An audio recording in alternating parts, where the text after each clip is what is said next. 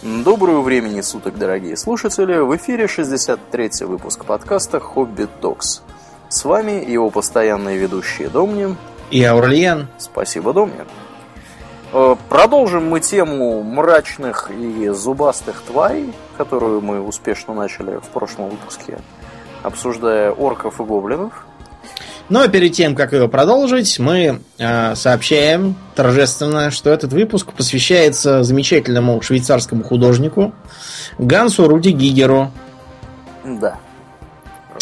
А пока вы в замешательстве пытаетесь сообразить, кто это такой, я думаю, что самое время сказать, собственно, о чем мы. Мы поговорим о так называемых чужих, то есть о ксеноморфах из э, вселенной Alien. Эм, значит, в чем проблема? Почему я сразу говорю ксеноморфы? Дело в том, что сам термин alien английский, он что обозначает? Он обозначает э, и существительное, и прилагательное. Это... Да, при этом ну, прилагательное означает чужой, чуждый, действительно, но ага. существительное обычно трактуется в смысле пришелец. Ну да, да. И, например, э, когда мы играем, допустим, какой-нибудь XCOM, то мы там тоже имеем дело с aliens. Угу. Space aliens и так далее. Ну, за исключением случаев, когда их называют extraterrestrials, что, да, согласитесь, не так звучит сочно, как alien. Да, у нас все это было переведено как чужой, хотя смысл как бы все-таки название пришелец. Э, получилось немножко глуповато, но вот это вот слово прилипло, и из-за узуса э, оно теперь считается общепринятым и дает пищу для разных шуток. Помнишь, Алиенов Ванамингов?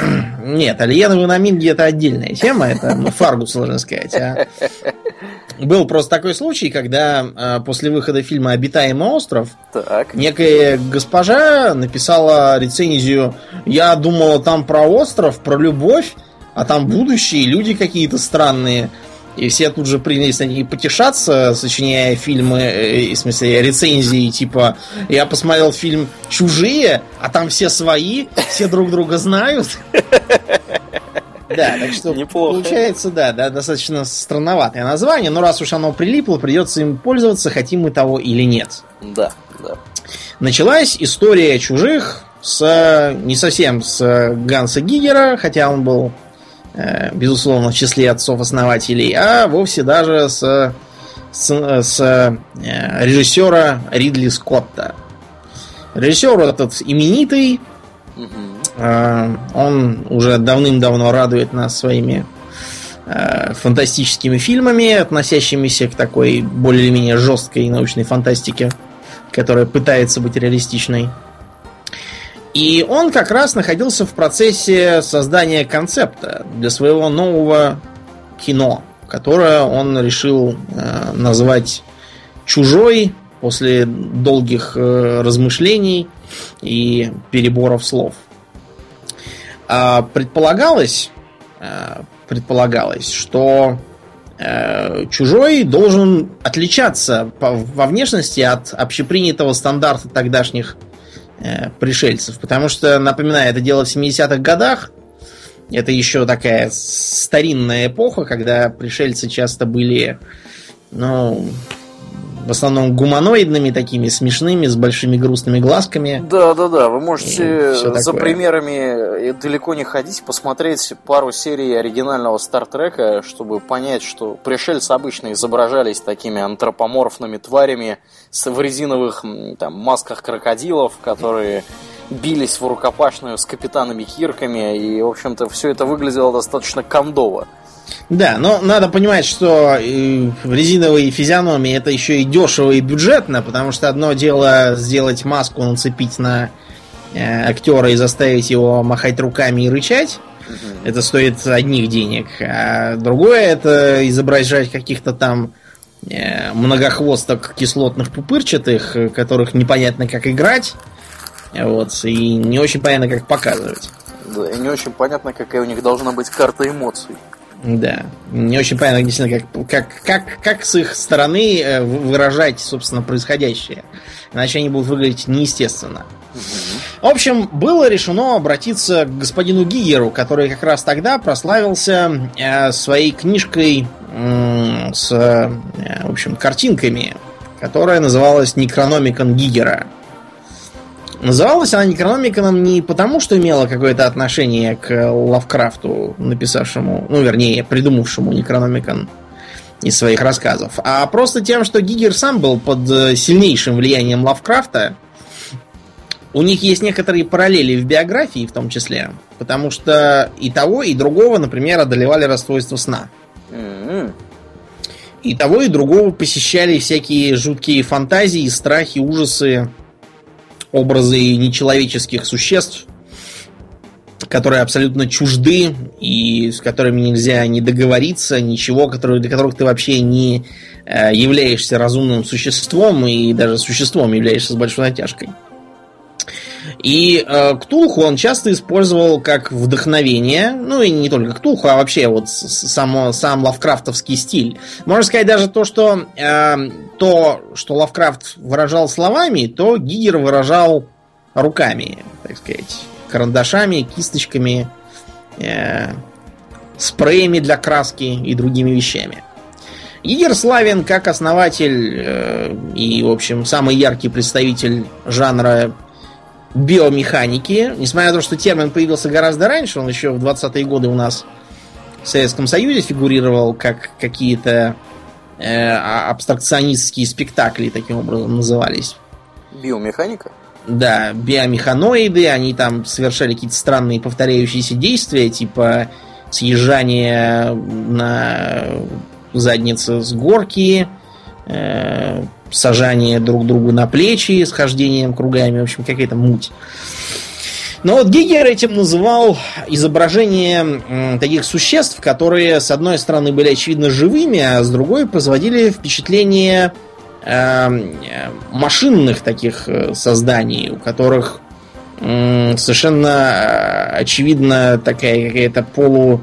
Э, я не знаю полуроботехническая сущность, обязательно с какими-то э, шлангами складчатыми, с э, непонятными какими-то решетками.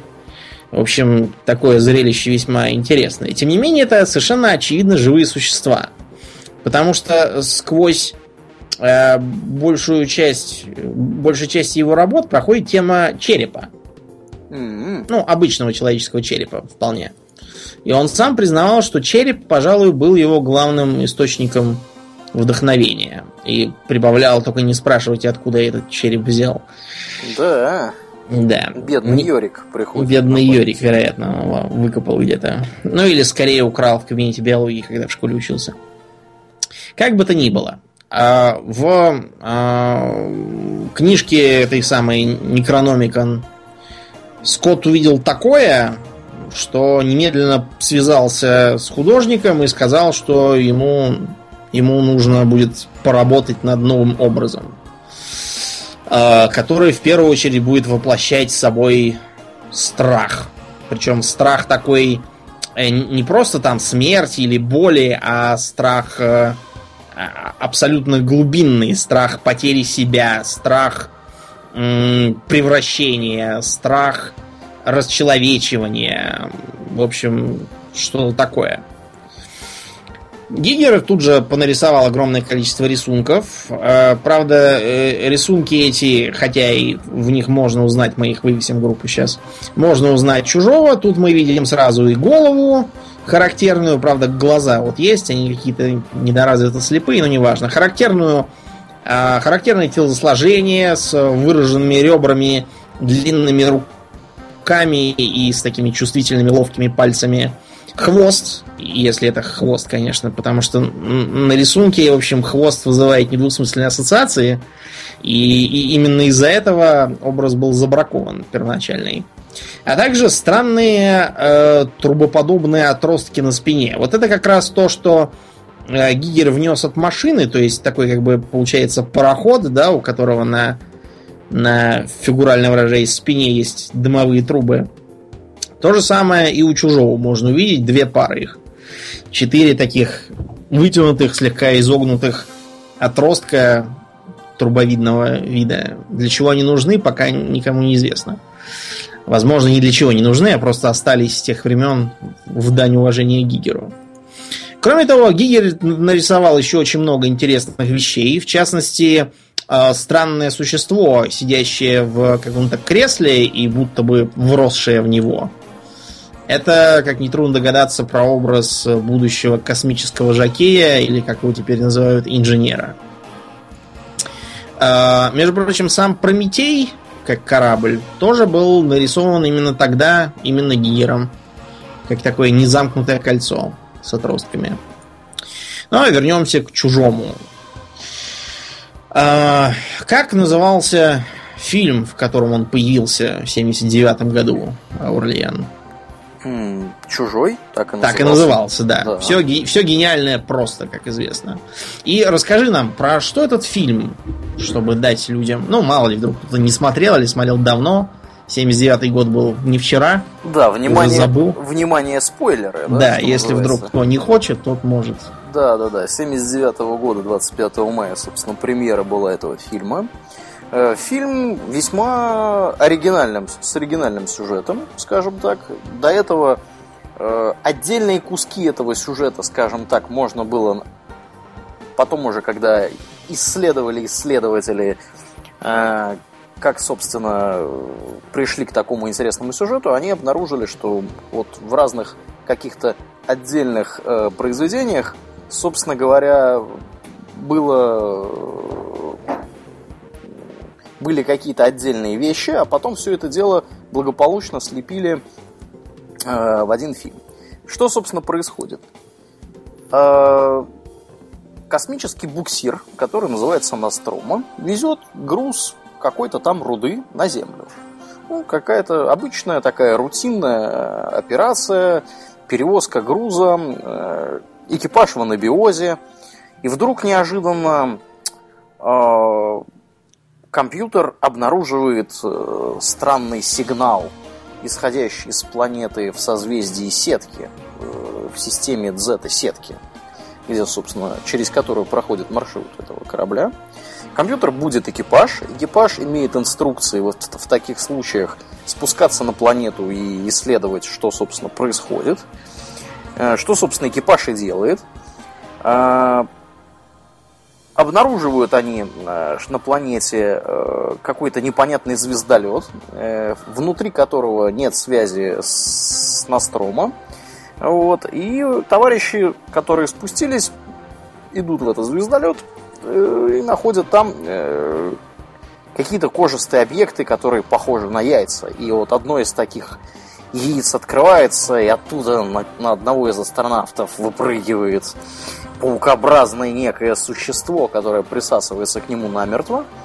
Его никак не отодрать. Э, товарищи спешно тащат его на корабль. На корабле офицер безопасности, или кто она там была, вот, по имени Рипли, не пускает поначалу этих товарищей, настаивая на том, что этого гражданина нужно поместить в карантин. Ну, э, офицер-следователь Эш игнорирует решение э, офицера по безопасности, открывает шлюз, они впускают э, всю эту команду, вот, э, с товарищем, к которому присосалась загадочная тварь, пытается эту тварь снять ничего у них не получается. А почему у них дом ничего не получается? А потому что, во-первых, э, отодрать просто силой ее нельзя, так как своим мощным хвостом эта тварь э, обвивает шею пострадавшего офицера Кейна, и при попытках ее снять недвусмысленно намекает, что она ему свернет раньше, чем ее дерут. А когда ее пытаются отпилить, под ответственность медицинского э, офицера угу. корабля, оказывается, что кровь существа это сильнейшая кислота. И э, если ее отпилить, ну, скорее всего, э, носитель погибнет от ожогов. Да, ну и э, Очень того... может быть, что до кучи еще прожжет пол и, да. и, и, вплоть до космоса. Да, да, да. Они и пару отсеков, не полетит. Пару отсеков они именно так и прожгли, собственно говоря, пытаясь, э, пытаясь эту тварь отпилить. Потом, тем не менее, эта тварь отваливается сама. Э, товарищ, к которому она присосалась, э, в общем-то, чувствует себя хорошо. Э, они все как бы приходят к заключению. Ну, сравнительно хорошо, подташнивает, его немножко шатает. Да, ну, в целом, после такого, в общем-то, довольно неплохо все. для него выглядит. Они садятся есть, и тут неожиданно из пострадавшего гражданина из груди прямо выпрыгивает какая-то червеподобная такая вот тварюшка, которая стремительно сваливает из помещения и, собственно, товарищ этот от полученных травм умирает на месте. Погибает да, на месте. при этом кстати, я недавно пересматривал как раз перед выпуском э, фильм, и, в общем, выглядит это, конечно, на сегодняшний взгляд довольно потешно. Потому что видно, что это вылезшая тварюшка, она как бы не убегает, она так уезжает, потому что ее за веревочку тянут. Вот. И если, если смотреть современными глазами, выглядит очень смешно. Ну, а что вы хотите от 79-го года, сударь? Ну да, 79-й год 35 лет не... назад было. Если мне не изменяют мои математические подсчеты. Да. Как бы то ни было, убежавшая тварюшка вызывает э, у других э, членов команды, мягко говоря, шок. Э, они предпринимают попытки ее найти, для чего они применяют ставший потом иконой серии сенсор движения. Угу. Найти им ее ну, несколько раз удается, но с летальным исходом для нашедших. Плюс, ко всему, под ногами путается еще и корабельный кот. Да. Да. Мешается. Странно, кстати, что он кота не сожрал в первую голову. Ну, что мне кажется... Он... Я думаю, кот просто-напросто держался от него подальше. Да, и странно, кстати, что кот первым делом не, не решил поохотиться на непонятную крысоподобную тварь и закоктить ее. Да. Было бы довольно забавно для сюжета. В общем, в сражениях погибает часть команды, после чего э, Рипли задается вопросом о том, что это как-то подозрительно, что они э, получили сигнал о помощи именно оттуда, именно, именно там, где водятся такие странные существа. Она проверяет записи в э, корабельном компьютере и, вскрыв систему безопасности, э, узнает, что это, оказывается, все подстава, что корабль умышленно послан таким курсом, и что главной целью э, операции, разумеется, секретной целью, является доставка некоего организма в собственность компании, которая владеет Настрома, в Эйланд-Ютане. И что выживание команды не является таким уж серьезным приоритетом.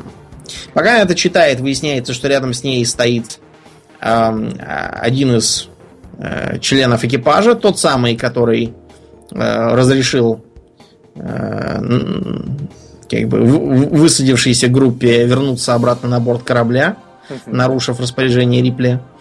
Э, он пытается ее убить, Э, на помощь прибегают другие члены экипажа, и выясняется, что этот Эш это киборг, искусственный человек, который был умышленно тоже подсажен э, в команду, чтобы быть внутренним агентом Вейланд Ютани и позволить повредить существо.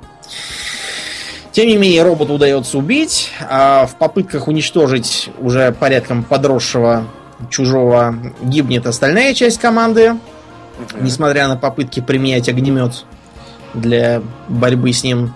И единственное, кто э, спасается на э, спасательной, спасательном челноке, да. под названием, по-моему, Нарцисс, э, это как раз Эллен Рипли.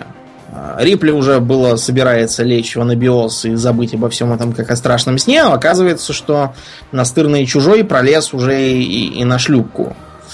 Вот. И Рипли, наконец, удается после продолжительной борьбы, использовав э, техническую э, гарпунную пушку, применяемую для э, выхода в открытый космос и перемещения там, э, ей удается выкинуть существо в открытый космос, вот, который, правда, долгое время борется, пытается залезть обратно, оказывается очень живучим и не, э, не умирает в условиях космического вакуума. Тем не менее, ей удается от него избавиться, лечь спать и надолго уснуть. Вот такой был фильм, который тут же произвел полнейший фурор. Угу. Да он и, и сейчас, на самом деле, достаточно да. неплохо выглядит по современным меркам. Да, я вот посмотрел, как раз очень, очень внушает. Особенно, да. особенно работа музыки хорошо работает на создание э, атмосферы. Угу. Кроме того, этот фильм позволяет нам посмотреть на весь жизненный цикл чужого, ну, на тот момент известный. Чужой э, существует сначала в виде яйца. Яйцо представляет собой такую кожистую, э, кожистое круглое образование, которое крепится к полу. Там еще упоминался какой-то странный туман, который при, э, при задевании его издавал звук, таким образом пробуждая яйца. Mm. Яйцо это не разбивается, а имеет сверху такой открывающийся шлюз, что ли, э, в виде трех лепестков.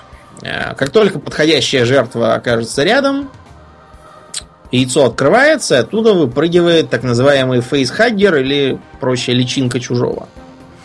Что интересно, эта личинка сама по себе ни в кого не превращается. Потому что единственная задача личинки это м- прицепиться к жертве носителю и внедрить в нее эмбрион. Через некоторое время после этого личинка отмирает, отваливается и больше уже не нужна.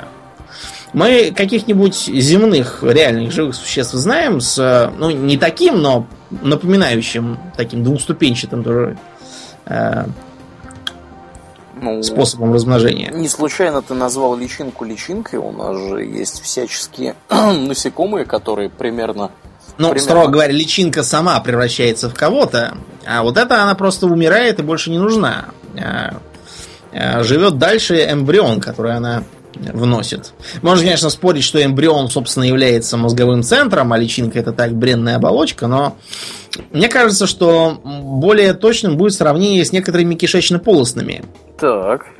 Вот, например, как э, медузы многие размножаются. Э, они откладывают такое яйцо, из которого появляется похожее на гриб, закрепленное на донышке. Не на донышке, извините, это меня что-то уже в алкоголе, видимо, повело.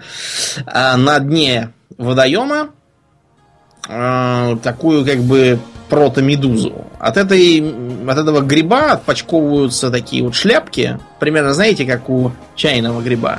Угу. Таким же образом. Они отслаиваются и уплывают. То есть, собственно, живыми существами являются они, а вовсе не вот этот вот придаток для размножения. Как бы то ни было, эмбрион развивается где-то там в грудной полости жертвы. Что интересно, вот мне не удалось найти никаких э, пояснений, э, где именно он обретается, поскольку э, раз тварюшка прилепляется к лицу, то, вероятно, внедряет она его через рот, я так думаю, что да, где-нибудь в желудочно-кишечной, так сказать, системе. Интересно. В желудке, может быть, не знаю. Ну, может быть, может Это быть, что... единственное, что приходит на ум, куда можно запихнуть эту тварь. Да. А, кроме того, отмечается, что у жертв, которых, э, которых внедрили эмбрион, отмечается жуткий голод. Может быть, что это как-то связано как раз с этим. Да, скорее всего, да. Именно так. А мы э, знаем каких-нибудь э, земных существ, которые бы вот так внедряли своих личинок в другие особи, которые бы их потом э, изнутри как бы выедали и вырывались наружу с гибелью носителя. Ну, опять же, есть такие насекомые. Э, Полным-полно. Да, да, да, да, да. Так что я думаю, что это вполне вполне не, не так уж необычно, скажем так. Да, это, скорее всего, подсмотрено именно у них, что действительно есть такие есть такие паразитарные формы жизни, которые личиночную форму проводят э, в недрах чужой, чужого организма. Э, не обязательно буквально в недрах. Например, вот есть такой такой э, видность, не вид, а я не знаю, как это сказать, в общем, их много разных видов. Это так называемые наездники. Угу. выглядят они как, ну, такая, такое насекомое, нечто среднее между большим комаром и мухой. На хвосте длинный такой шип. Э, это яйцеклад. Они ловят других насекомых, например, некоторые как вид микрогастер неморум, до сих пор помню, э, э, на всяких там гусениц, живущих на соснах, нападают, садятся на них сверху, от чего их называют наездниками, и яйцекладом внедряют личинку, которая потом эту гусеницу выест изнутри, останутся рожки до ножки, и тогда вот она выживет. А потом мы можем вспомнить другой вид наездников, которым даже не нужно видеть личинку. Они как-то умудряются сквозь кору пробить яйцекладом и попасть в личинку там какого-нибудь жучка. Как они их видят, не очень понятно. Вероятно, как-то по запаху чуют. Неизвестно. Факт то, что они никогда не ошибаются. И, наконец, есть такие паразитарные э, насекомые, которые тоже заражают гусениц. При этом, что интересно, пораженная гусеница, э, когда они в ней уже начинают действовать, она меняет свое поведение, э, укладывается таким кружком и оплетается коконом сама. Таким образом, она делает для них своего рода домик. Вот. Это при том, что они ее съедят изнутри. Вот такие вот интересные бывают существа. Еще я припоминаю один вид личинок, который паразитирует на пауках. Они, правда, в них сами не внедряются, а просто как-то прицепляются с, с, снаружи и пьют сок. А под конец, когда уже в пауке соку остается мало, они в него что-то такое выпускают, что он вместо нормальной паутины делает для них кокон. Вот. После чего они его допивают, устраиваются в коконе поудобнее и спят до превращения. Mm-hmm. Вот так. А, как бы то ни было, вырвался наш чужой на свободу и в виде маленького, как его называют, грудолома, честбрейкера, убежал куда-нибудь в укромное место. Потому что он еще маленький и, в общем, довольно уязвимый. Его можно, наверное, палкой прибить при желании. Он, правда, да быстрый. Его можно чем угодно, мне кажется, прибить, потому что он очень уж маленький там был. Хотя не очень понятно, вот опять же, за счет чего он так быстро умудрился набрать, э, собственно, вот свою массу и свои размеры. Вероятно, он специ... именно по этой причине он и должен внедряться в хозяина, чтобы из него пона... понавыпить крови с запасом, и потом ее каким-то образом пустить в ход для роста. Да, не очень понятно, правда. Не очень понятно, да. Тем не менее, вот мы знаем э, каких-нибудь существ в природе. Я имею в виду не насекомых там всяких, это нас не интересует, а более э, высокоразвитых, э, которые могли бы развиваться из одного существа в другое. Тоже своего рода личинка, только не у насекомых, а у высокоорганизованных животных, позвоночных. Из одного в другое. Знаешь, что такое аксолотль? Аксолотль? Да, вот если вбить слово аксолотль, да, я понимаю, что это, что это довольно сложное слово, появится такой э, улыбчатый беленький тритончик э, с такими смешными э, розовыми жабрами по, за ушами, выглядит как уши. Их часто держат в аквариумах. Да, он выглядит, очень... выглядит забавно. Он. Вот поэтому их на самом деле и держат. Но, э, видите ли, аксолотль не является самостоятельным животным в теории. А, аксолотль это просто неокиническая личинка у некоторых видов земноводных, так называемых амбистом. Э, убедиться в этом очень легко. Если понизить ему уровень воды, то он решит, что, видимо, река пересохла и надо превращаться. И через некоторое время превратиться в довольно невзрачную, бурую такую, э, не знаю, тритона там или кто это. Иван, а как? Вот. Так, разумеется, никто не делает, потому что улыбчатый аксолотль гораздо веселее. Кроме того, за ним проще ухаживать. Он плавает там себе и, и, и, и, и, и не пытается убежать никуда. Но, вот такой вопрос. Личинка это хорошо. Может аксолотль остаться личинкой до старости? И помереть личинкой? Не знаю, сомневаюсь. Может, может, может. может. Более того, я тебе скажу. Аксолотлю совершенно не нужно превращаться ни в кого, если речь идет о продолжении как бы рода. Он вполне может с другими аксолотлями как бы размножаться и будут получаться маленькие аксолотли. Именно в этом смысл не атении, в том, что она как бы не подразумевает обязательности превращения в кого бы то ни было. Вот. Очень интересно, да. да. Я про таких тварей никогда не слышал. Э, есть еще более интересная идея. Потому что аксолотль-то аксолотлем, ладно. Но вот люди. А Видите, в чем дело? Люди, они имеют некоторые очень характерные неотонические черты. Во-первых, интересный, эм, интересный у нас череп такой, эм, который похож, в общем-то, на череп детеныша с таким поздним окостенением. Э, у нас очень маленькое оволосение, то есть только на голове, в некоторых других местах. То есть точно так же, как у плода антропоидов всяких горил, там, бабуинов. Если посмотреть на их плод, то он будет выглядеть как э, такой маленький неандерталец, да, то есть с волосами на голове, а в остальном вполне человечный, только, только челюсть тяжеленная, разумеется. Ну и некоторые другие социальные черты. Например, у нас э, какая-то очень э, уж очень сильная общительность для как бы не стайных Э, даже для стайных животных. Мы живем таким ульем, что это тоже характерно для детенышей, которые друг к другу всегда жмутся и оглядываются в поисках лидера. В общем, есть целая теория, что человек есть неотоническая личинка какой-то обезьяны, и что все эти снежные человеки, например, которых ищут, это человек настоящий.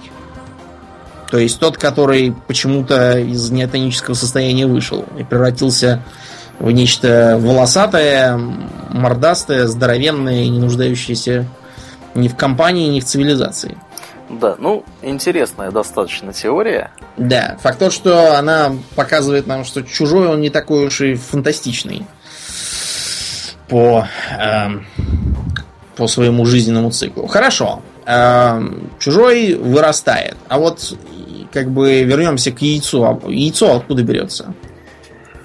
Яйцо должен кто-то отложить. Да, и поэтому мы с вами переходим к фильму «Чужой 2». Фильму. Ну, на самом деле, «Чужие» он называется. «Чужие», да, да, да. Да. Какой режиссер его снимал? Тоже Ридли Не Ридли Скотт. Не Нет, Ридли. его снимал Джеймс Кэмерон. Так. А так как его снимал Джеймс Кэмерон в 86-м уже году, это заметно позже, то фильм получился совершенно другой. Если первый фильм был такой, э, в общем, фантастический триллер, все плохо и ужасно, все им боятся, то «Чужие» это скорее мрачный фантастический боевик на манер там всяких терминаторов. Угу.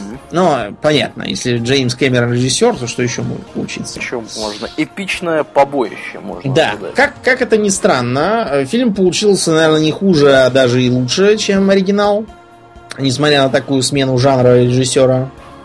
Это один из тех примеров, когда сиквел лучше, чем оригинал. Пример, разумеется, очень редкий. А, что у нас с сюжетом этого фильма? С сюжетом этого фильма у нас полный порядок. Э, оказывается, что капсула, в которой Рипли летела на Землю, э, сбилась с курса. Ее обнаруживают спустя 57 лет.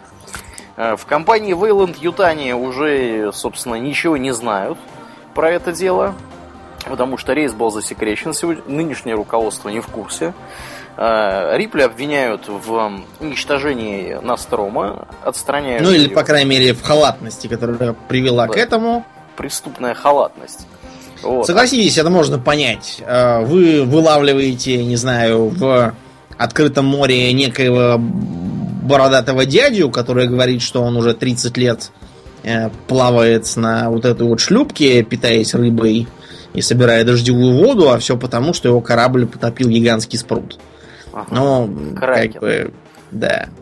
да Или да. краб еще лучше какой-нибудь. Спрут-то существует, а вот краб вряд ли.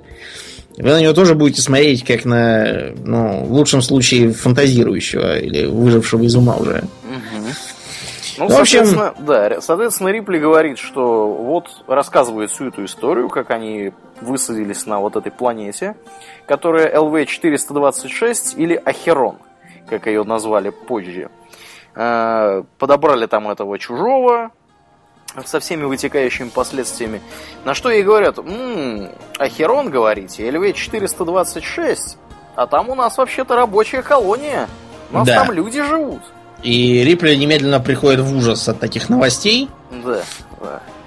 Компания Wayland Yutani к тому моменту уже успела несколько разочароваться в своей прежней затее с космическими станциями и перейти к терраформингу. И, разумеется, терраформинг она устроила именно на той планете. Я не удивлюсь, если это была какая-нибудь тоже секретная инструкция, оставшаяся бог знает когда. Вот, специально с целью спровоцировать новый контакт с чужими. Вообще в этой Вейланд Ютане какой-то маниакальный совершенно бзик на чужих. Угу. Вот, зачем они ей так сильно нужны? Ну, может быть, там в научных целях это очень интересно, да. Но не настолько интересно. Я думаю, что вообще говоря, это же компания, которая производит военную технику, космические корабли и оборудование в этой вселенной, скажем так, фантастической. Поэтому, я так полагаю, они изучали военные возможности использования чужих. Да. Либо, да. либо как, как, ну, мы же не, не будем забегать, конечно, вперед, не будем да, говорить но мы про, еще, про да. следующие фильмы. Но, как бы то ни было. Ага. Да. Рипли э, прозябает там на должности грузчика, потому что после странной потери корабля у нее отобрали водительские права. Получает предложение, от которого можно отказаться на первый взгляд, но все-таки не очень хочется отказываться, а именно восстановить свои все прежние заслуги э, и получить снова престижную должность, а не грузить ящики. Вот. Э, если она э, примет участие в экспедиции на ту самую планету, с которой почему-то был потерян контакт. Да, загадочным образом. Да. Э, так как контакт был потерян совсем, совсем недавно, недавно, да, а Рипли как раз вот тут рассказала всяких ужасов, было решено отправить туда не просто научную какую-то или разведывательную экспедицию, а вполне себе боеспособное отделение колониальных десантников. Э, колониальные десантники несут тяжелое вооружение. У них есть э, там и огнеметы, и автоматы, и автоматические турели с пулеметами, реагирующие на движение. Есть взрывчатка, а, кроме того, есть еще небольшой бронетранспортер. А, летят они в самом приподнятом настроении, несмотря на то, что Рипли их пытается стращать страшными э, э, чужими и тем, как они опасны, но э, десантники начинают говорить, что у них все прекрасно, что они такие все псы войны, что э, они вооружены по последнему слову техники и не боятся там никаких страшных тварей, а колонисты наверняка просто сломали там рацию, вот, и поэтому не отвечают. Тем не менее, что они обнаруживают на планете, Аурельян? Ничего не обнаруживают, точнее, никого. Практически. Практически никого. Э, прилетают они на планету, спускаются к колонии. Колония выглядит полностью необитаемой никого в ней нет. Они просачиваются, по-моему, взломав дверь, да, каким-то образом, там, компьютерным, mm-hmm. компьютерным образом взломав дверь, просачиваются внутрь комплекса вот этого колониального. И э, после некоторого, так сказать, обследования э, обнаруживают, э, что что-то происходило, вообще говоря, в комплексе. Да. Кроме того, они обнаруживают еще две интересные вещи. Во-первых, это э, плавающие в баках с физраствором две личинки, которые, что интересно, реагируют на приближение, начинают яростно пытаться к ним вырваться. Рипли это совершенно не радует. А с другой стороны, они находят маленькую девочку, находящуюся тоже в не самом радужном настроении. Э, девочка сперва молчит и молчит, потом э, солдаты ее пытаются утешить, что они-то как бы могучие и вооружены, но девица заявляет, что они все умрут, и ничего им не поможет. Девочка объясняет, что э, в живых уже никого не осталось, и странно, что уцелела только одна девочка. Ее, по идее, должны были первую убить. И э, в поисках выживших десантники идут в местную компрессорную станцию, которая э, терраформирует атмосферу, чтобы она была пригодна для дыхания. Колонисты действительно обнаруживаются там, но они как бы не в состоянии уже никуда идти. А почему? Чужие применили хитроумную тактику способствующую еще, еще большему увеличению их рядов, они колонистов этих каким-то непонятными соплями какими-то прицепили к стенам, как раз напротив э, вот этих вот их яиц. Да, Соб... а это называется улей. Улей действительно делается э, с помощью выделений, которые обслуживающие королеву трутни или дроны выплевывают. Ну, примерно как у пчел, там у всяких муравьев. Э, и обмазывают все вокруг. Со временем это затвердевает, Поглощает, кстати, всю органику из поверхности, на которой нанесено. И служит, с одной стороны, созданию уютной для чужих атмосферы. Там все делается сразу таким э, сырым и влажным. Во-вторых, это позволяет им лучше маскироваться, потому что на фоне нагромождения вот этой вот слизи засохшей чужого найти не так-то легко, он с ней сливается. И в-третьих, да, действительно, из них можно делать коконы, если прилепить к стенам э, пойманных живых существ, в частности, людей. Рядом с живыми существами королева-матка откладывает свои яйца. Э, в общем, долго ли, коротко ли, э, солдаты теряют там часть своего отряда, после чего э, пытаются уничтожить э, колонию, э, взорвав яйца и уничтожив матку.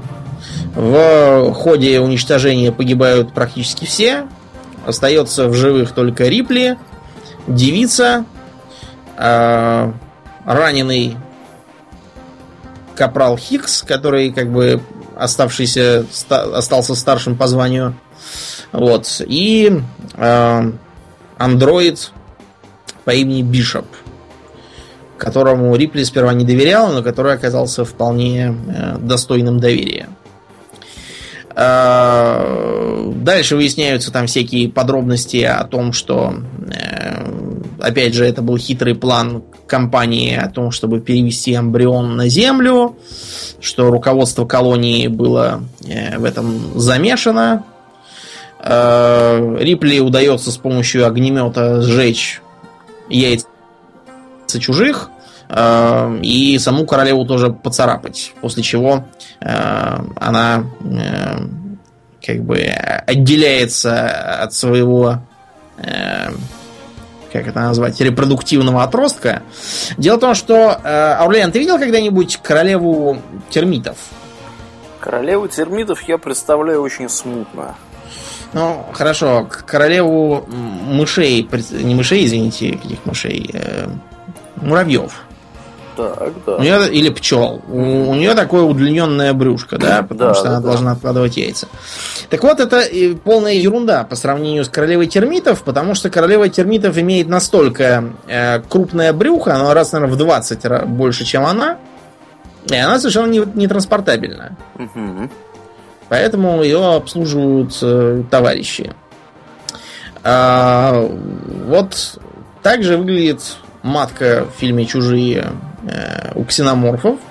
Но она, в отличие от своей э, земной товарки, как-то умеет отделяться от этого своего репродуктивного тела и бросилась э, королева в погоню за посягнувшей на ее потомство Рипли. В схватке на борту спасательного корабля Рипли с помощью знакомого ей складского погрузчика, с которым она управлялась, пока прозябала без работы, выкидывает э, королеву, опять же, в открытый космос. После чего на спасательном корабле вместе с Хиксом, э, остатками сильно пострадавшего в бою Бишопа и девочкой, она отбывает э, с планеты э, в космос. Угу. В общем, фильм удался, там все все, что требовалось от кэмероновских фильмов есть. Это и э, стрельба, и драма, и мрачное будущее, и все такое. А, дальше с режиссерами началась э, возня, потому что много раз сменялись и режиссеры, и сценаристов выгоняли, и менялся план для всего третьего эпизода. Например, э, был такой странный план, что это будет, э, значит, происходить на искусственном спутнике, на котором живут какие-то монахи в деревянном монастыре, разводят вроде как э, коров каких-то. И, в общем, э, чужие будут заражать коров, и будет получаться такой э, быкоподобный чужой из этого всего. Ну, в общем, этот план был к добру ли, к худу ли отправлен на полку. Вместо этого дело доверили режиссеру Финчеру. Финчер, на самом деле, гораздо сильнее прославился совершенно другими произведениями своими поздними. А вот «Третий чужой» считается его не самой сильной работой. Потому что он э, в известной мере возвращается к фабуле первого фильма и фактически ничего особенно нового в нее не привносит. Опять же, есть один чужой, есть Рипли. Она сидит в стесненных обстоятельствах в замкнутых пространствах, бегает от чужого, теряет сотоварищей и все такое. Где происходит действие третьего чужого? Действие третьего чужого происходит на более другой планете, которая была превращена в тюрьму, если мне не изменяет память. Совершенно верно. Планета тюрьма на самом деле была э, очень такой маленькой, по крайней мере, мне кажется, что если есть целая планета, то тюрьму там можно забабахать ого-го. И тем более эм, те э, тюремные коридоры, которых мы видели в знаменитой игре Alien 3 на Денди. Они создавали впечатление, что там гигантская совершенно тюрьма с э, десятками заключенных. Ну да. Я был даже удивлен, когда увидел, что в фильме там ну, какая-то литейка, на которой трудится одна бригада фактически. Ну да. да. Заключенные там непростые, между прочим. Они все страдают одним и тем же генетическим заболеванием. Это каким?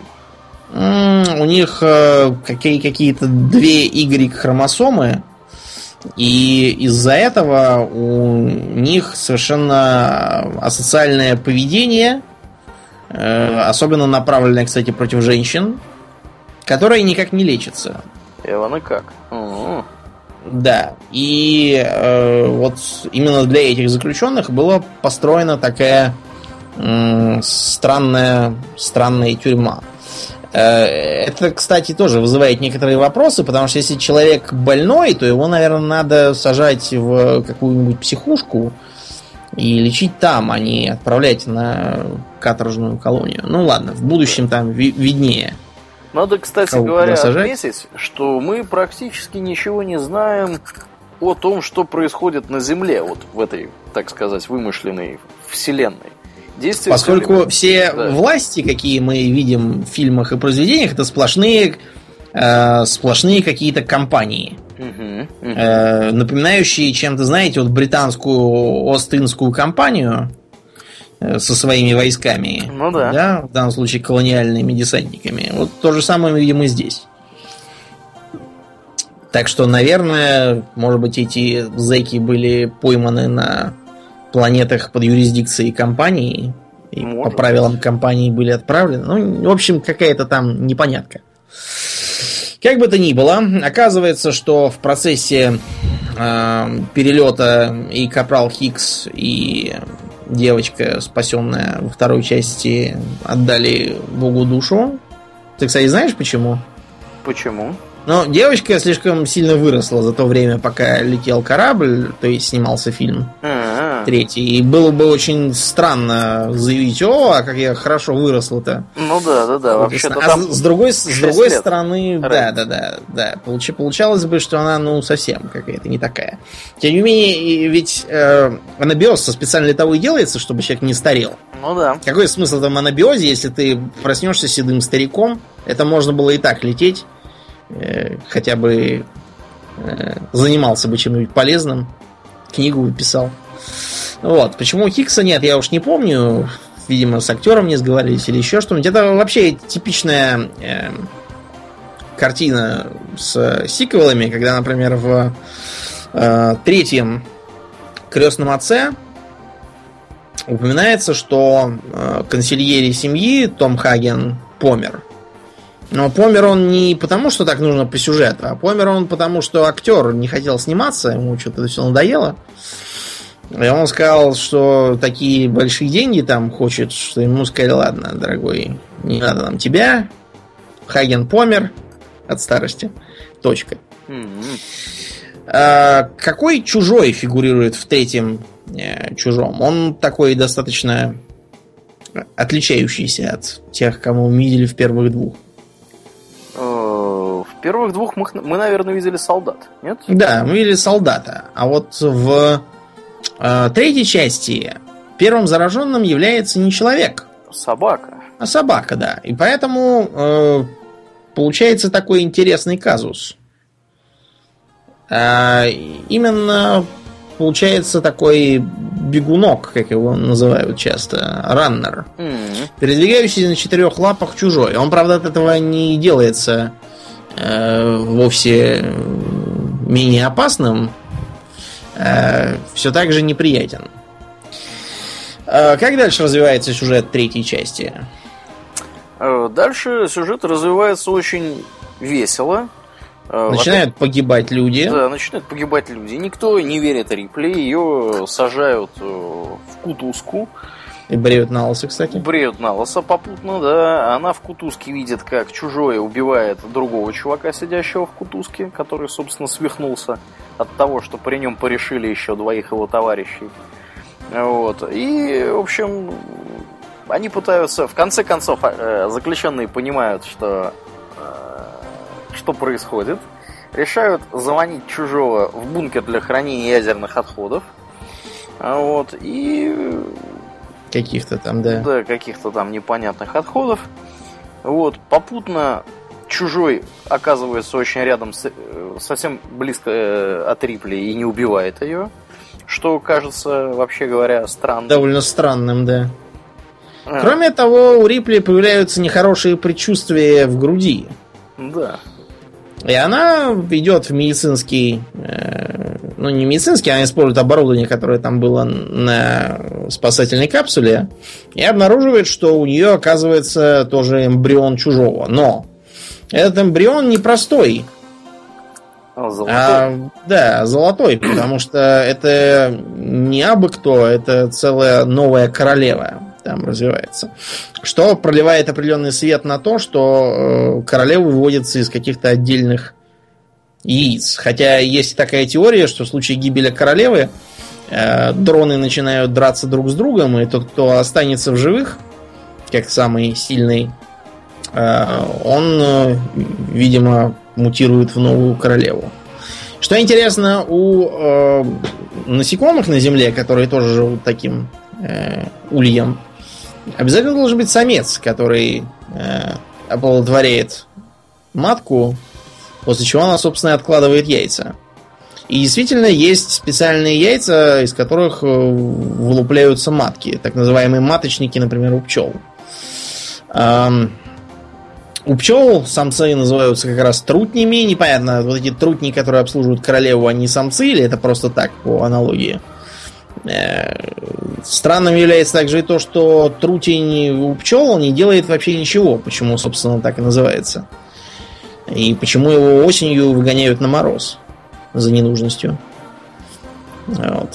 А, как бы то ни было. Чужой, как понимает Рипли, не убивает ее именно потому, что в ней зреет ценная личинка. А, кроме того, оказывается, что э, ценная личинка интересует также и Вейланд Ютани. Которая не пойми каким образом прознала об этом. Да, вот я вообще поражаюсь. Вейланд Ютани, она там немного напоминает не евреев из писания антисемитов, потому что у, у них вот тоже все, они все знают, все ведают, у них все, все везде схвачено, и, и все все движется все по... Да, все движется под дудку мирового сионизма там или еще чего-нибудь. вот вселенной чужих примерно на роли выброшенных жидомасонов э, запихнут это Вейланд Ютани. Да уж. А, кончается все это тем, что э, э, Рипли э, узнает, что Вейланд Ютани э, присылает солдат на планету, которые пытаются втолковать э, Рипли, что вот давайте мы из вас как бы иссечем этого эмбриона. Вот. И мы его э, в топку тут же кинем, но, разумеется, Рипли им совершенно не верит. А, вот, э, и кончается все тем, что э, она бросается э, в э, литейку, погибает, и в этот момент как раз из нее драматическим образом вылупляется королева. А, вот. И э, когда королева начинает вылезать, Рипли ее специально хватает руками и не дает ей убежать из расплавленного металла. А, на этом, казалось бы, история Рипли заканчивается. Да. Но не тут-то было. Потому что, как бы, чужой спал, но он знал, что как только у правообладателей закончатся деньги, он проснется. А, как ни странно, четвертый фильм, называющийся «Чужое воскрешение» или «Alien Resurrection», э, тоже в главной роли имеет Сигурни Уивер, которая, казалось бы, погибла. Ну, не она погибла, мертвого, да? да, а ее персонаж. Тем не менее, оказывается, что она живее всех живых. А почему? А потому что это вовсе не она, а ее клон. Да, это причем, ее клон. Причем, более того, это не просто клон, а клон номер восемь. То есть тот, который... Собственно, собственно который без генетических мутаций более Да, и который получился. Да. да. Потому что в дальнейшем по фильму можно будет посмотреть на тех, кто не очень получился, и на тех, кто получился процентов где-то на 90. Э, и, и поэтому говорит, убейте меня. Да, да, да. А, зачем кому-то понадобился клон Рипли? Потому что мне казалось, она за три фильма уже успела надоесть компании Вейланд Ютани до, до смерти. И они должны были быть очень рады ее отсутствию. Я так понимаю, что это как-то связано с тем, что она в ней, собственно, развивался, развивался вот эмбрион этой самой королевы. Да. Дело в том, что так же как э, ДНК хозяина влияет на получающегося чужого, который выведется из него.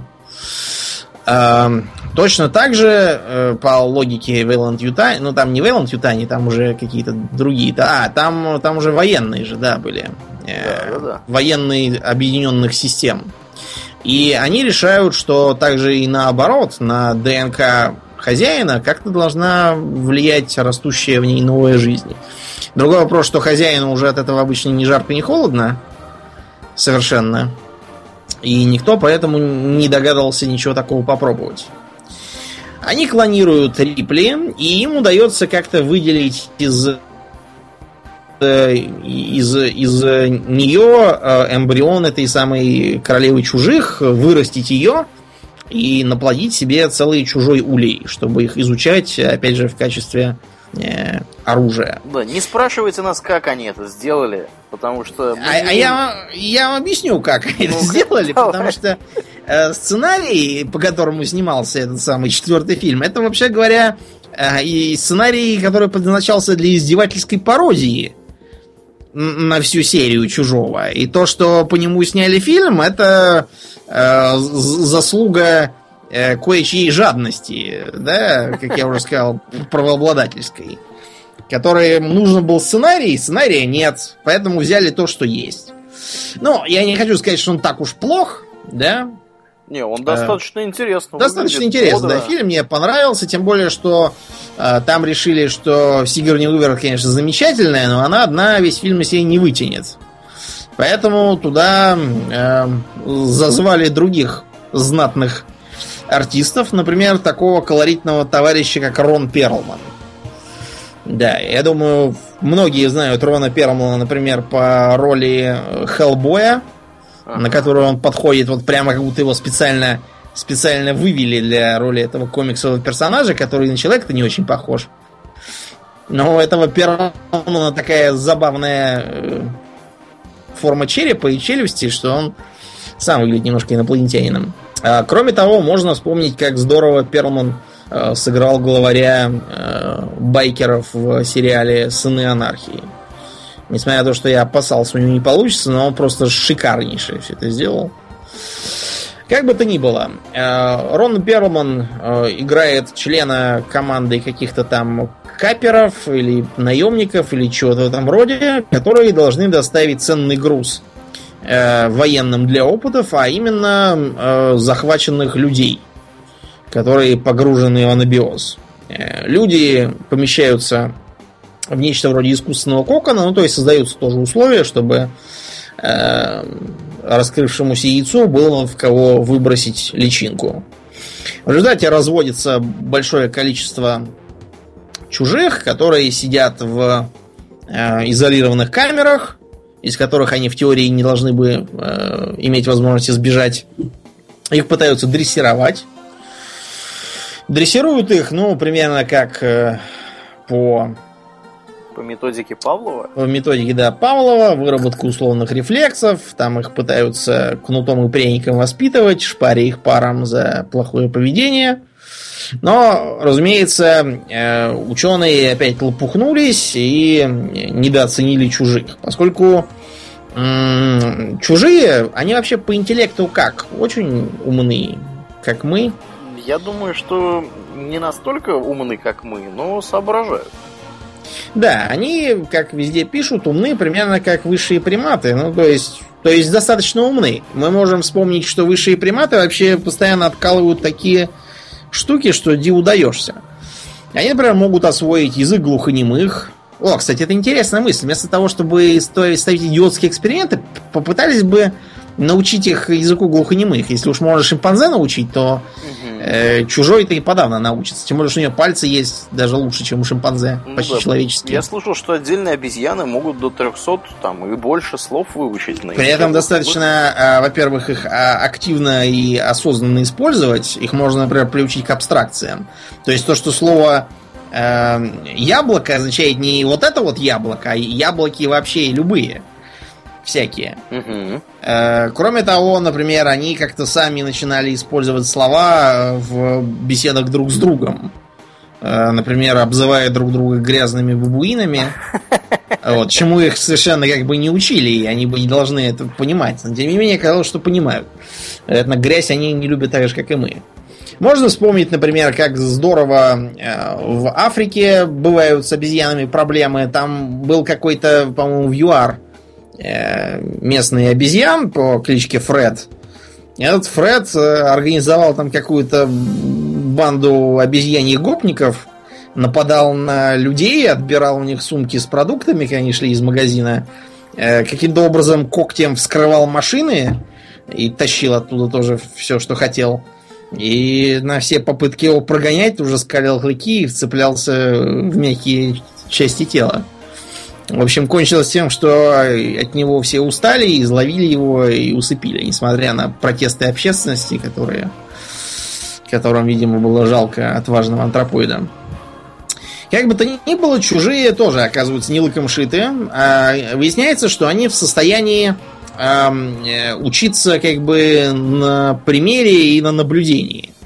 Им удается а, а, обнаружить, что их кислота проедает полы, в камерах, где они сидят. Поэтому один из них э, жертвует собой, истекая кровью под ударами своих товарищей. Э, в образовавшуюся от кислотной лужи дыру убегают э, все подопытные, и начинается на корабле полнейший ад и погибель. А в этих условиях приходится действовать клону Рипли, а также команде корабля.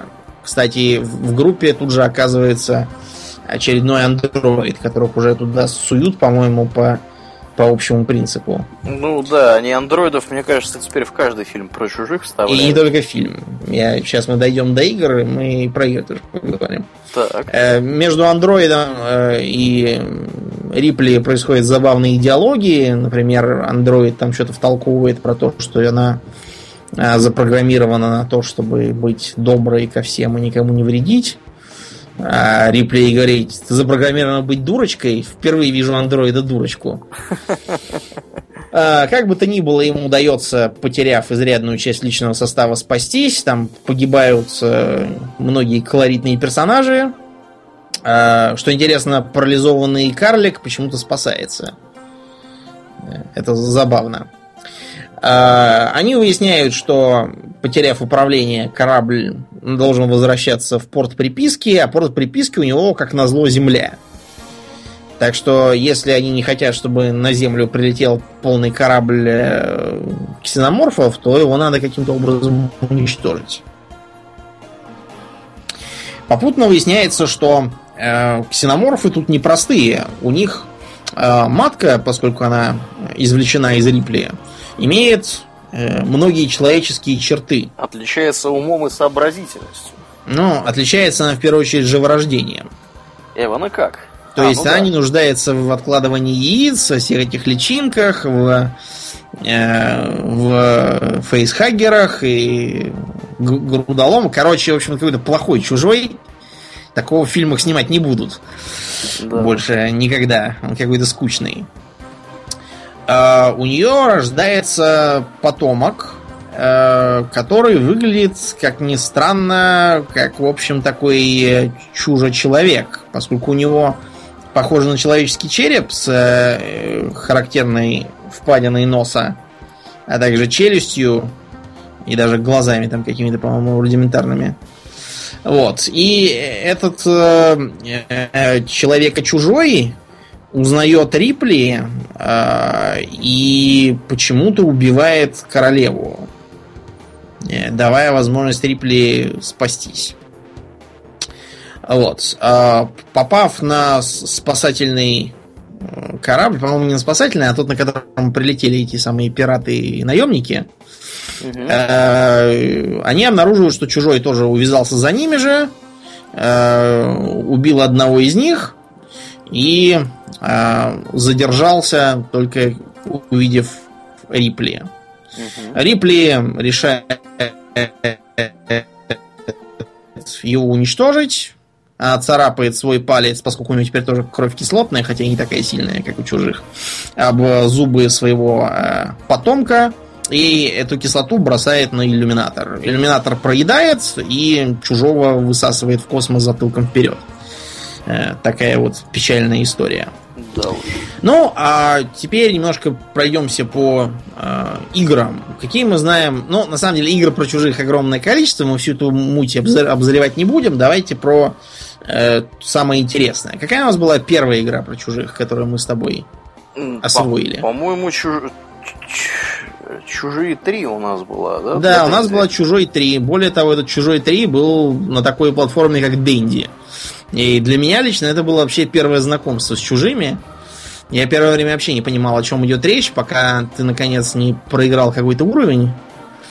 Вот. И там показывали стали, что как ты, как ты, как ты там выразился, и тогда они будут превращаться в алиенов.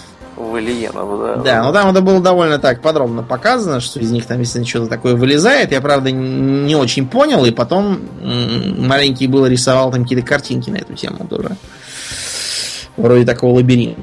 Это была замечательная игра, ее потом несколько раз на другие приставки переносили, но э, как бы это уже давно минувшие дни. А нас интересует в первую очередь такая игра, как, вернее, как серия Aliens vs. Predator. Это, с одной стороны, кросс кросс-серия, да, которая да, скрещивает да. чужого с э, другим очень интересным Персонаж. обитателем, да, далекого космоса, про которого мы тоже как-нибудь поговорим. А, и она была интересна тем, что предлагала совершенно разный геймплей за трех разных персонажей. За уже упоминавшихся колониальных десантников, обладавших большим количеством разнообразного оружия и снаряжения, но при этом довольно хрупких и уязвимых.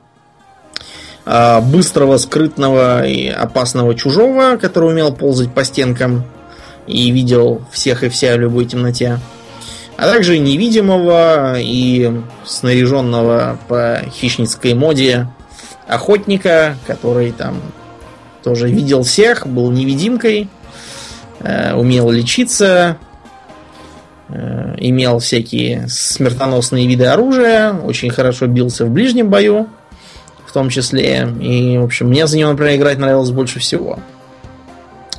Серия это, в общем, можно считать сейчас заглохшей временно, потому что последний ремейк был не то чтобы плохим, а он был каким-то никаким. Непонятно о чем, ничего нового он не вносил, а много из старого отнимал. И неясно зачем.